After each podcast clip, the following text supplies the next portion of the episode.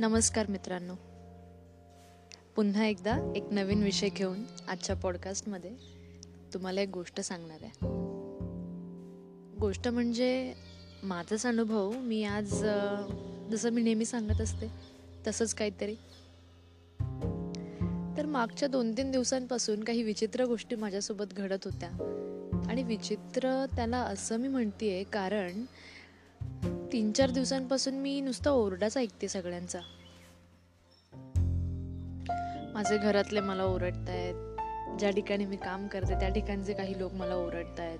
बाहेर कुठे गेले तर तिकडेही मी ओरडा खाल्ला. आणि असं खूप वेळेला घडलं की मी सगळ्यांकडून ओरडा ऐकते ओरडा खातीये. तर का अशी काय चूक केली मी? तर ठीक आहे जी मी चूक केली ती मी सांगणार आहे. आणि जर तुम्हाला वाटलं की नक्की यामध्ये माझी चूक होती तर मला कळवा. आणि त्या ठिकाणी मी जो निर्णय घेतला किंवा मी जसं वागले ते योग्य होतं की नाही हे देखील मला सांगा. तर सुरुवात पहिली अशी करते की काही डॉक्युमेंटेशनचं काम होतं ज्या इन्स्टिट्यूटमध्ये मी काम करते सध्या. आणि त्या डॉक्युमेंटच्या प्रोसेसला खूप दिवस लागत होते. मागच्या काही दिवसांपासून तेच करत होते दोन तीन आठवडे त्यात निघून गेले. आणि त्या डॉक्युमेंट्सवरती एका मोठ्या व्यक्तीची साईन हवी होती आणि ती साईनच होत नव्हती. तीन चार वेळा मी फेऱ्या मारल्या. आता पी एच डी स्टुडंट म्हटलं तर तुम्हाला काही कामं असतात लॅबमध्ये आणि ती सगळी कामं सोडून तुम्हाला पुन्हा पुन्हा वारंवार ॲडमिनिस्ट्रेशन ऑफिसला जावं लागतं. आणि तिकडे गेल्यानंतर जेव्हा कळतं की अरे हे काम झालेलं नाही आहे त्यामुळेला खूप चिडचिड होते की अरे आपण ज्या गोष्टीसाठी आलो होतो आणि आपलं काम सोडून आलो आहे महत्त्वाचं म्हणजे ते. आणि ती गोष्ट घडत नाही आहे त्यामुळेला त्यावेळेला असं होतं की अरे म्हणजे चिडचिड होते आपली. तर असं मी तीन चार दिवस वारंवार जात होते आणि मी जेव्हा फोन करून जायचे लॅबमधून त्यावेळेला माझा फोनही कोणी उचलत नव्हतं. आणि मग मी काय करावं आणि माझी फेलोशिपही संपत आली आहे तर त्यामुळे मला ही डॉक्युमेंटेशन प्रोसेस जी आहे ही लवकरात लवकर कंप्लीट करायची होती. तर त्यामुळे मग मी एक मेल लिहिला. की माझ्यासोबत ज्या गोष्टी घडल्या त्याबद्दल मी एक मेल लिहिला आमच्या सरांना. तो मेल ॲडमिनिस्ट्रेशन ऑफिसमधले जे लोक आहेत जे डॉक्युमेंटेशनचा कारभार सांभाळतात त्यांच्यापर्यंत तो मेल गेला. आणि त्यानंतर त्यातून असं जाणवलं की मी त्यांची कंप्लेंट करते. साहजिकच त्यामध्ये थोडंफार अशी वाक्यही होती की ज्यातून त्या स्टाफने मला कॉपरेट केलेलं नाही आहे किंवा मला नीट गाईड केलेलं नाही आहे हे कळून येत होतं. असं झाल्यानंतर मग ते असं वाटलं की मी कंप्लेंट केलेली आहे. आणि त्यामुळे तिथल्या स्टाफवर थोडासा दबाव पडला की माझं काम लवकरात लवकर त्यांनी करून द्यावं. दुसऱ्या दिवशी मी फोन केला ऑफिसमध्ये आणि विचारलं माझे डॉक्युमेंट साईन झालेत का? तर त्यावर मला मॅडमने सांगितलं की साईन झालेले आहेत डॉक्युमेंट्स तू येऊन घेऊन जा. मी ऑफिसमध्ये गेले. ऑफिसमध्ये गेल्यानंतर असं जाणवलं की त्या मॅम माझ्यासोबत नीट बोलत नाही आहेत तिथे गेल्यानंतर त्या मॅमसुद्धा मला ओरडल्या. कारण त्यांनी मला ठराविक कारण सांगितलंच नव्हतं की माझ्या डॉक्युमेंट्सवर साईन होत नाही आहे त्याचं कारण काय आहे ते. आणि मग डॉक्युमेंट मला पुन्हा पुढे पाठवायचे होते आणि त्या गोष्टीला वेळ लागला. तर ह्या गोष्टीवर मला तिथे ऑफिसमधले काही लोक ओरडले आणि त्यानंतर मी त्यांना सॉरीही म्हटलं. ठीक आहे माझं काम झालं होतं. काही ना काहीतरी करून. माझं काम तर होत आलं होतं. त्यामुळे म्हटलं त्यांना सॉरीही म्हणावं आपण आणि त्यांना थँक्यूही म्हणावं. म्हणजे त्यांच्या मनातही कुठली गोष्ट राहू नये आणि पाच वर्ष त्या ठिकाणी मला काढायचं आहे त्यामुळे कसं असतं आपल्याला ती नाती एकमेकांसोबत चांगली ठेवावी लागतात. त्यामुळे मी त्यांना सॉरीही म्हटले आणि थँक्यूही म्हटले. थँक्यू म्हणण्यापेक्षा त्यांना सॉरी म्हटलं ते खूप महत्त्वाचं होतं. कारण मी जो मेल लिहिला होता त्यातून त्यांची कंप्लेंट करते असं जाणवत होतं.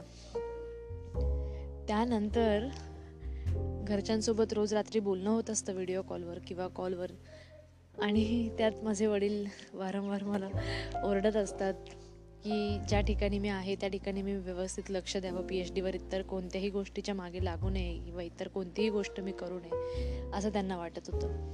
आणि ते मला ह्या गोष्टीवरून वारंवार टोकून बोलत असतात. पुढे काल असं घडलं जे डॉक्युमेंट मी ऑफिसमधून घेतले होते ते डॉक्युमेंट्स मला पोस्ट करायला जायचं होतं. तर डॉक्युमेंट्स आहेत ते साहजिक आपण एखाद्या एनवेलपमध्ये ठेवतो आणि ते एनवेलप मी घेतलं आमच्या ऑफिसमधून.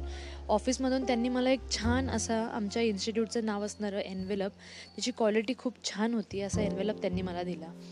तो एनवेलप घेऊन मी त्यामध्ये माझे डॉक्युमेंट्स ठेवले आणि मी पोस्ट ऑफिसला गेले. त्या ठिकाणी मी ते सबमिट केलं.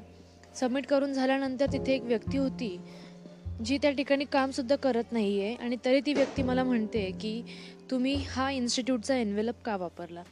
आता त्या व्यक्तीचा आणि माझा काही एक संबंध नाही आहे किंवा माझ्या इन्स्टिट्यूटचा आणि त्या व्यक्तीचा काही एक संबंध नव्हता तरीसुद्धा ती व्यक्ती मला ओरडू लागली. तर त्यावर मी त्यांना असं उत्तर दिलं की ह्या गोष्टीबद्दल मला आधी माहीत नव्हतं आणि एनवेलप आमच्या इन्स्टिट्यूटचा आहे आणि एक विद्यार्थी आहे मी त्या इन्स्टिट्यूटची तर मी एखाद्या चांगल्या क्वालिटीचा एनवेलप जर यूज करत असेल माझ्या कामासाठी आणि भविष्यात मी त्या ठिकाणाहून पी एच डी डिग्री घेऊन पुढे जाणार आहे त्यामुळे त्या व्यक्तीला एवढी चिंता करण्याची गरजही नव्हती त्या गोष्टीबद्दल आणि त्यांनी मला बोलणंही काही गरज नव्हती बोलण्याची. आणि असंही आपलं गव्हर्मेंट इतकं इन्व्हेस्टमेंट करते विद्यार्थ्यांसाठी आणि इतर गोष्टींमध्ये तर एखाद्या विद्यार्थ्यांनी एखाद्या चांगल्या क्वालिटीचा एनवेलप वापरला इन्स्टिट्यूटच्या नावाने तर काही हरकत नव्हती त्यात. आणि त्या व्यक्तीचं असं म्हणणं होतं की ही पर्सनल गोष्ट आहे आणि पर्सनल डॉक्युमेंट्स पाठवण्यासाठी तुम्ही पर्सनल एनवेलप यूज केला करायला हवा.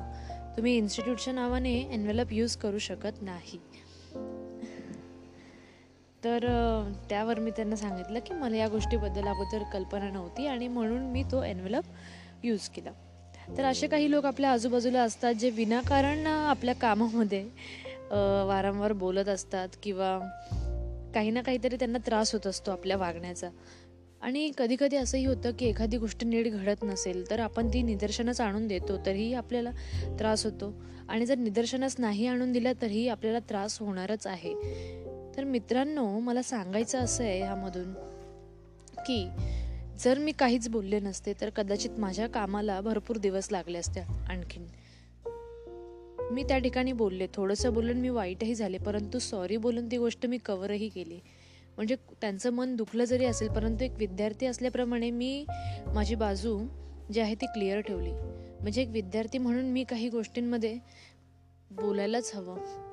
किती दिवस आपण गप्प बसणार? कारण आपण शिकतोय ज्या ठिकाणी आपल्याला काही गोष्टींची अडचण येते त्या आपण बोलल्याच पाहिजेत.